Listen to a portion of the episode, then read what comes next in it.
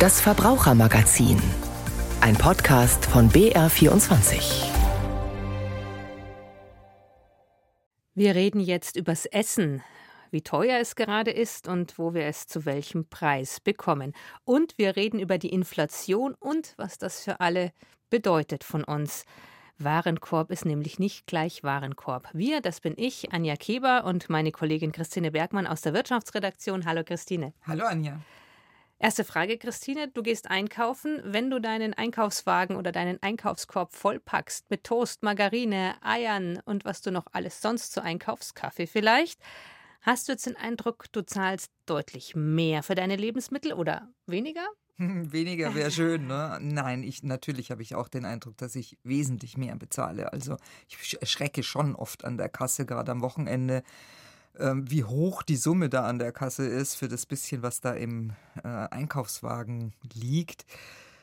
Ich schaue jetzt nicht so auf einzelne Produkte, das gebe ich zu. Also ich schaue jetzt nicht unbedingt immer genau drauf, was die Butter kostet, aber so in der Gesamtsumme spüre ich es, ja, aber ich kann es noch relativ gut abfangen. Ich habe mir das bei meiner letzten Einkaufsrechnung auch gedacht. So, fahre ich jetzt einen Wagen oder stehen hinter mir noch zwei, die auch voll sind und das macht die hohe Rechnung aus. Belastet dich das? Es belastet mich, nein, es belastet mich nicht wirklich, ich muss es zugeben. Äh, ich merke es, aber das bedeutet jetzt nicht, dass ich weniger einkaufe oder ich schaue ein bisschen auf manche mhm. Angebote. Mittlerweile ist es selbst da mir zu teuer, für die Nudeln irgendwie 2,40 Euro auszugeben und wenn sie sie im Angebot gibt, dann nehme ich halt mal einen ganzen Schwung mit und stelle sie in den Keller. Die werden so schnell nicht schlecht. Wer ist denn davon jetzt am schlimmsten betroffen von diesen hohen Preisen? Sind es jetzt, ich rate jetzt einfach mal, Alleinerziehende mit Kindern, die sagen, okay, das ist jetzt, was mich wirklich schlimm belastet? Interessanterweise trifft es vor allen Dingen Menschen oder Haushalte mit einem unteren mittleren Einkommen, also gar nicht mal so sehr die ganz wenig haben oder Bürgergeld beziehen, da sind äh, Sozialleistungen erhöht worden. Das Kindergeld ist erhöht worden. Außerdem, wenn Sie zum Mindestlohn zum Beispiel arbeiten, der Mindestlohn ist deutlich gestiegen. Also die haben jetzt nicht die ganz große Belastung. Das rechnet uns jedenfalls äh, die Hans-Böckler-Stiftung vor. Die hat da eine Studie dazu gemacht. Und die sagen eben, es ist tatsächlich diese Mittelschicht, die am stärksten belastet ist. Natürlich, Geringverdiener leiden unter der Inflation, ja, aber am wenigsten natürlich die, die ganz viel haben. Die Inflation selbst, die hat sich ja im Mai deutlich abgeschwächt, so eine erste Schätzung des Statistischen Bundesamtes. Und unser Kollege Daniel Bauer hat es mal in aller Kürze zusammengefasst und das hören wir uns jetzt mal an. Laut dem Statistischen Bundesamt liegt das vor allem daran, dass Energie im Moment kaum noch teurer wird. Grund dafür sind unter anderem die Energiepreisbremsen für Gas und Strom von der Bundesregierung.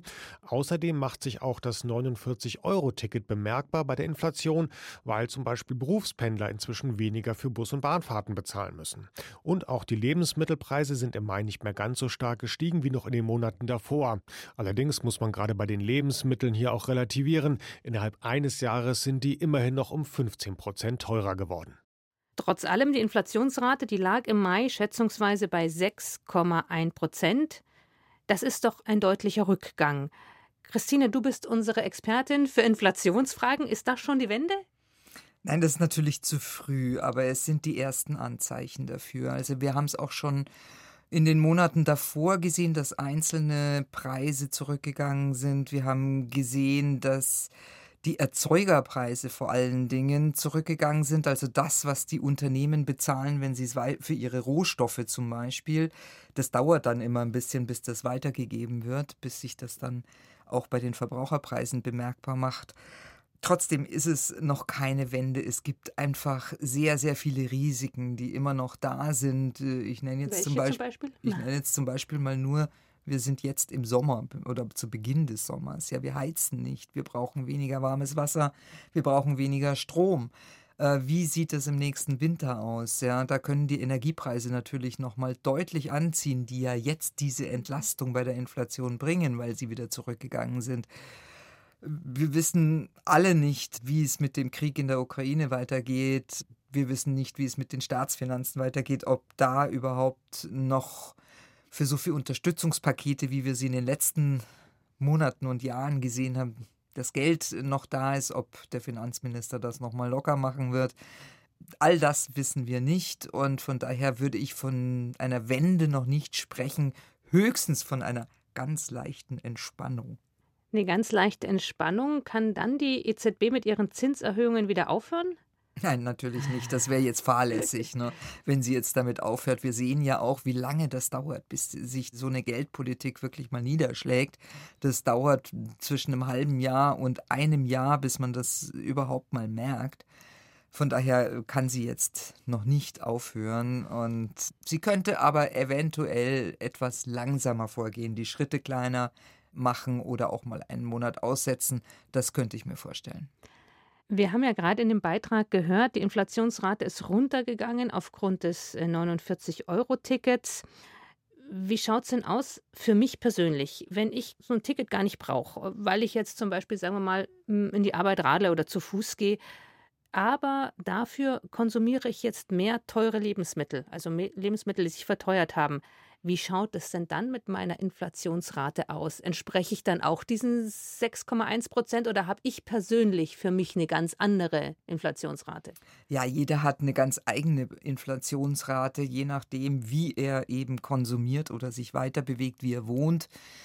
Das ist dann die persönliche Inflationsrate, die gibt es tatsächlich und die kann man sich auch ausrechnen. Spannend, wie mache ich das? Naja, da geht man auf die Seite vom Statistischen Bundesamt, auf die Internetseite und da gibt es diesen persönlichen Inflationsrechner. Das muss man dann Schritt für Schritt durchgehen und da wird man dann auch gefragt, haben Sie ein Auto, fahren Sie öffentliche Verkehrsmittel, äh, wie heizen Sie, was kaufen Sie ein, gibt es ganz viele Fragen und das stellt man dann so ein, was man dafür so ausgibt, so prozentualen Anteil auch. Bin ich jemand, der mehr Geld für Lebensmittel ausgibt? Bin ich jemand, der hm, viel reist? Je nachdem. Und dann kommt da unten eine Inflationsrate raus, die dann deine persönliche Inflationsrate ist. Vielleicht ist. ganz interessant für alle Leute zu machen. Hast du das schon mal gemacht und was ist dabei rausgekommen? Warst du dann so auch im Mittelwert wie die anderen auch oder bist ich du ausgerissen? Ich habe es einmal gemacht und äh, ich war schon ein bisschen drüber über der allgemeinen Inflationsrate. Und ich denke, so wird es vielen gehen, die sich das anschauen. Menschen, die wahrscheinlich jetzt weniger tanken müssen, wenn der Benzinpreis gerade eben der treibende Faktor ist, die haben dann eben wieder eine andere Inflationsrate. Also das hängt alles immer auch mit den Einzelpreisen zusammen natürlich. Es ist ja nicht immer die Energie der Preistreiber. Jetzt sind es zum Beispiel ja die Nahrungsmittel. Also da verschiebt sich das ja auch ständig. Ja. Jetzt hatten wir die allgemeine Inflationsrate. Wir hatten die persönliche Inflationsrate und jetzt gibt es noch eine gefühlte Inflationsrate. Was steckt denn da dahinter? Das finde ich auch ein sehr, sehr interessantes Konzept, hat viel mit Psychologie zu tun. Die gefühlte Inflationsrate ist häufig sehr viel höher als die tatsächliche, also auch als die persönliche, weil es darum geht, dass man sagt, dass Preise, mit denen man jeden Tag zu tun hat, die bleiben einem stärker im Kopf. Und wenn da die Preise stärker steigen, hat man das Gefühl, dass die Inflationsrate viel höher ist, weil in so einem Warenkorb, da sind ja viele Sachen drin, ja. Und was wir jeden Tag haben, sind die Lebensmittelpreise, die gerade im Moment so stark steigen.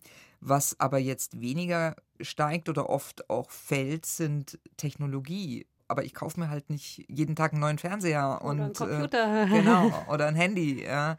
Und da gehen ja die Preise eher ein bisschen zurück. Also die gefühlte, wie gesagt, hat damit zu tun, mit welchen Preisen ich täglich konfrontiert bin, dass mir die stärker im Bewusstsein einfach sind. Täglich konfrontiert sind wir mit den Lebensmittelpreisen. Da schaut es auch nochmal ganz speziell aus. Da gibt es nämlich ganz wenig bis gar keine Transparenz, wie die entstehen. Und wie das Ganze funktioniert, das hat unsere Kollegin Isabella Groth herausgefunden. München-Pasing. Hier liegen vier Supermärkte in unmittelbarer Nähe.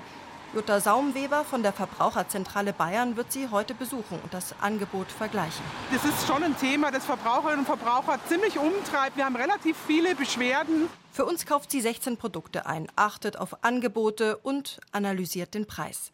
Der ist extrem gestiegen. Während die allgemeine Inflation bei 7,2 Prozent liegt, kosten Lebensmittel 17,2 Prozent mehr. Auf unserer Einkaufsliste stehen heute verschiedene Markenprodukte wie exquiser Frischkäse und Maggi Ravioli, Eigenmarkenprodukte bei Quark und Schokolade sowie Obst und Gemüse, Erdbeeren und Spargel etwa. Lidl verspricht, lohnt sich. Ist das so? Ganz äh, guten Warenkorb haben ausgegeben 35,97 Euro. Es gab beim Obst und Gemüse relativ viele Angebote. Und trotzdem sind einzelne Produkte im Preis stark gestiegen, ganz egal in welchem Markt. Leerdamer Scheibenkäse etwa, über 45 Prozent im Vergleich zum Vorjahr. Oder Maggi Ravioli, über 50 Prozent. Weiter geht es mit der Verbraucherschützerin Jutta Saumweber zu Rewe.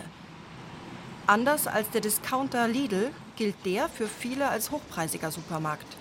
Die Verbraucher müssen sich auf ihr Gefühl verlassen, denn eine Preistransparenz gibt es im Einzelhandel nicht.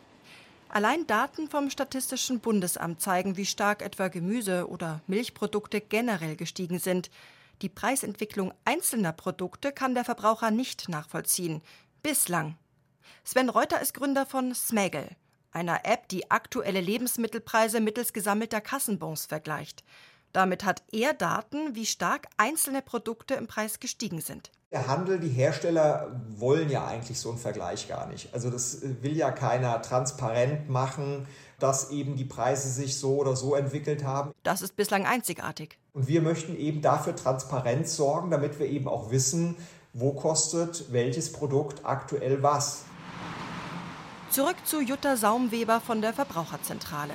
Die Einkäufe im Rewe sind gemacht. Ja, sehr interessant. Also 2,50 Euro günstiger als der Lidl. Wenn man die billigsten Erdbeeren nimmt, da war die Auswahl relativ groß, von 13,30 pro Kilo bis jetzt hier 4,98 fürs Kilo. Also da sind die Preisspannen sehr, sehr hoch.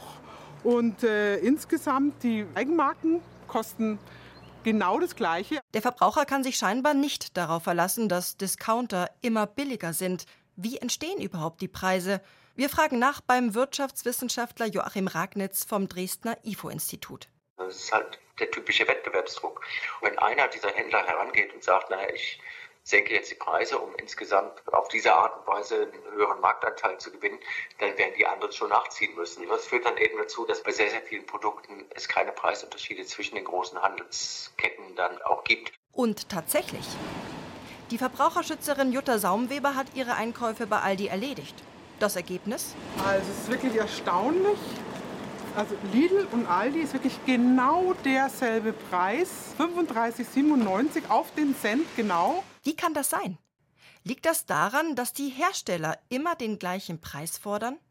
Sven Reuter von der App Smaggle, die die Produktpreise vergleicht. Nein, nein, die Preise machen ausschließlich die Händler ausschließlich. Und die Hersteller können nur ein UVP mitgeben. Die sagen, wir würden empfehlen, eben den Käse für 2,89 zu verkaufen. Welcher Preis dann wirklich genommen wird, äh, das entscheidet der Händler alleine. Es gibt da keinen großen Unterschied. Doch wenn bestimmte Artikel im Angebot sind, kann sich der Preis des Einkaufskorbs doch unterscheiden. Das Ergebnis der Münchner Verbraucherschützerin Jutta Saumweber, die jetzt bei Edeka eingekauft hat. Ja, also es war jetzt wirklich ähm, mit Abstand teurer, 40 Euro. Der Kaffee war nicht so günstig wie bei den anderen Märkten. Die Erdbeeren waren etwas teurer. Man merkt nicht, als am Einkauf, das hätte jetzt vor zwei Jahren nicht 40 Euro, sondern wahrscheinlich eher 30 Euro gekostet.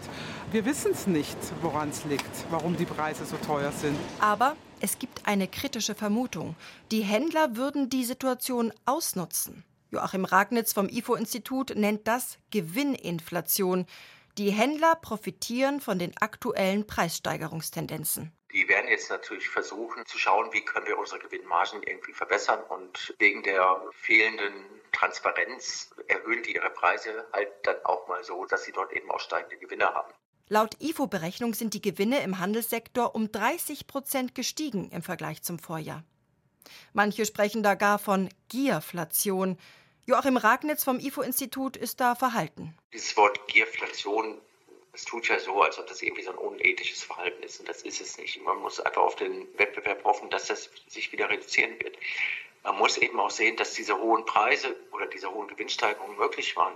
Liegt ja einfach nur daran, dass halt insgesamt auch das die Nachfrage so hoch war, dass die Unternehmen diese hohen Preise dann auch durchsetzen konnten. Die Lebensmittelhändler dagegen verweisen auf die Hersteller und versprechen Preissenkungen, sobald die Hersteller die fallenden Rohstoffpreise weitergeben würden. Wer hält also die Preise hoch? Der schwarze Peter wird hin und her geschoben. Was kann der Verbraucher tun? Gesunde Lebensmittel kaufen, das ist das eine.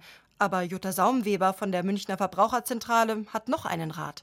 Wir haben ja auch jetzt zum Beispiel den Jakobskaffee, den haben wir für 6,99 gefunden, aber den gab es jetzt dann auch im Angebot für 4,99. Für Preise zu vergleichen äh, wäre schon sinnvoll. Preise vergleichen, das ist sicherlich ein sehr guter Tipp. Wie machst du das? Ich gebe zu, dass ich das relativ wenig mache. Manche Preise, ich habe auch solche Signalpreise für mich. Ja, also ich habe es vorhin schon erwähnt, die Nudeln äh, sind so ein Signalpreis. Wenn ich sehe, wie teuer die geworden sind, schaue ich auf Angebote. Und Kaffee ist auch so ein Signalprodukt irgendwo an, wo man sich danach richtet. Wenn es das irgendwo im Angebot gibt, dann gehe ich dorthin kaufe dann allerdings natürlich den Rest dort ein, auch wenn es vielleicht dort teurer ist als im Supermarkt einen Kilometer weiter.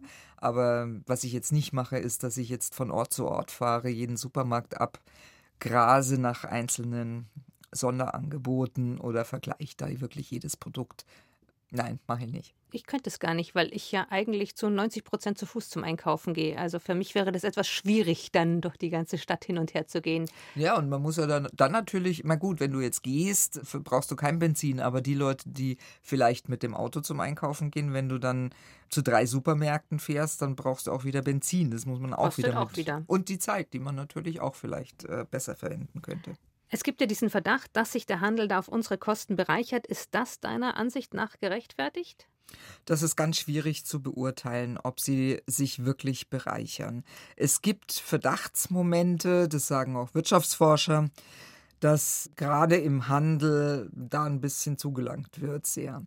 Aber der Nachweis ist sehr schwierig, denn diese Handelsunternehmen sind alle nicht börsennotiert. Das heißt, wir können die Bilanzen nicht einsehen und können jetzt nicht nachprüfen, wie hoch sind ihre Kosten gestiegen zum Beispiel oder haben sie einfach nur mehr Umsatz gemacht, haben sie äh, ihr, ihr Geschäftsgebiet erweitert und damit einfach auch mehr Gewinn gemacht. All das können wir nicht beurteilen, von daher ist es schwer. Es wird ja nicht nur im Handel nachgesagt, sondern die Gierflation, die wird ja auch wird auch den Industrieunternehmen nachgesagt. Was ist denn da deiner Meinung nach dran? Also da gibt es eine ganz interessante Untersuchung. Äh, das Handelsblatt hat das äh, sich mal ganz genau angeguckt und hat festgestellt, dass bei den meisten Industrieunternehmen das gar nicht der Fall ist, sondern eben tatsächlich es auf erhöhte Kosten, auf Ausweitung des Geschäftsgebietes hinausläuft, warum sie mehr Gewinn gemacht haben und nicht unbedingt, weil sie mehr am einzelnen Produkt verdient haben, also die sogenannte Marge nicht gestiegen ist. Es gibt ein paar Ausreißer, ja, auch da gerade wieder so Handel, so Konsumgüter, da könnte es schon eher mal sein, aber im Großen und Ganzen wurde das in dieser Studie nicht festgestellt. Das Ganze ist wahnsinnig schwer zu durchschauen. Gibt es irgendeine Instanz, die das kontrolliert? Naja, im Grunde müsste das Kartellamt da ein Auge drauf haben. Werden sie vermutlich auch. Ich habe jetzt aber keine Kenntnis, dass es da aktuelle Fälle gibt, die sie speziell untersuchen oder die sie jetzt auf dem Kieker hätten. Aber grundsätzlich, ja, ist das Kartellamt dafür zuständig. Kommen wir dann nochmal auf die Lebensmittelpreise zurück. Da sollte man sich bei jedem Produkt nicht nur den Preis anschauen, sondern auch tatsächlich die Zutaten und die Inhalte des Produktes. Die Verbraucherorganisation Foodwatch, die hat da genauer hingeschaut und die kürt auch die dreistesten Werbelügen. Und da sind jetzt auch Verbraucherinnen und Verbraucher aufgerufen, aus verschiedenen Produkten zu wählen und dann einen Favoriten für diesen Negativpreis zu küren. Das Ganze läuft dann unter dem goldenen Windbeutel. Wie machst du das beim Einkaufen? Schaust du dir bei jedem Produkt die Zutatenliste genau an? Nein, ich schaue nicht auf die Zutatenliste oder sagen wir mal so, ich schaue selten drauf. Es gibt ein paar Produkte, wo ich nachschaue, wo es mir zum Beispiel immer wieder auffällt, ist bei Pesto, fertig im Pesto. Mhm. Da schaue ich tatsächlich drauf, ob sie da das billige Sonnenblumenöl statt dem teureren Olivenöl nehmen oder die billigeren Nüsse statt den Pinienkernen, Pinienkernen die reingehören. Das ist sowas, wo ich drauf schaue. Aber sonst, ne, eher nicht. Ich sag dir mal Beispiele, die Foodwatch rausgefunden hat. Und zwar geht es da zum Beispiel um einen Frischkäse, der den Eindruck erweckt, dass es ein Ziegenkäseprodukt wäre, also Ziegenfrischkäse. In Wahrheit, sagt Foodwatch, sei es aber ein Frischkäse aus Kuhmilch mit einem Anteil von 3% Ziegenfrischkäse. Also wirklich wenig, ne? Gar Ziegenkäse wäre teurer. Also so ein bisschen so eine Täuschung. Was ich auch sehr interessant fand, waren Chips. Für Kinder, da wird geworben mit 50 Prozent weniger Fett, klingt ja super. Dann haben die aber herausgefunden, die haben sechsmal so viel Zucker wie herkömmliche Chips derselben Marke. Also nach Empfehlungen der Weltgesundheitsorganisation sagt dann Foodwatch, dürften diese Snacks gar nicht erst an Kindern beworben werden. Und es kommt noch ein drittes Beispiel, das finde ich auch sehr interessant, weil da haben wir nämlich Zutaten und Preis in einem. Ganz normale Haferflocken werden da verpackt da werden knapp 4 Euro für 400 Gramm verlangt. Oh. Ja, das ist um einiges teurer als die Haferflocken aus der Eigenmarke. Foodwatch hat errechnet sechsmal so teuer. Und dafür ist aber auch noch so ein Hinweis drauf auf dieser Packung ohne zugesetzten Zucker und ohne künstliche Zusätze. Und eigentlich ist es ja selbstverständlich bei reinen Haferflocken. Fällst du auf sowas rein? Puh, falle ich auf sowas rein? Also bei den Beispielen, also den Ziegenfrischkäse, den hätte ich wahrscheinlich so gekauft, ja, und hätte mhm. mich dann gewundert.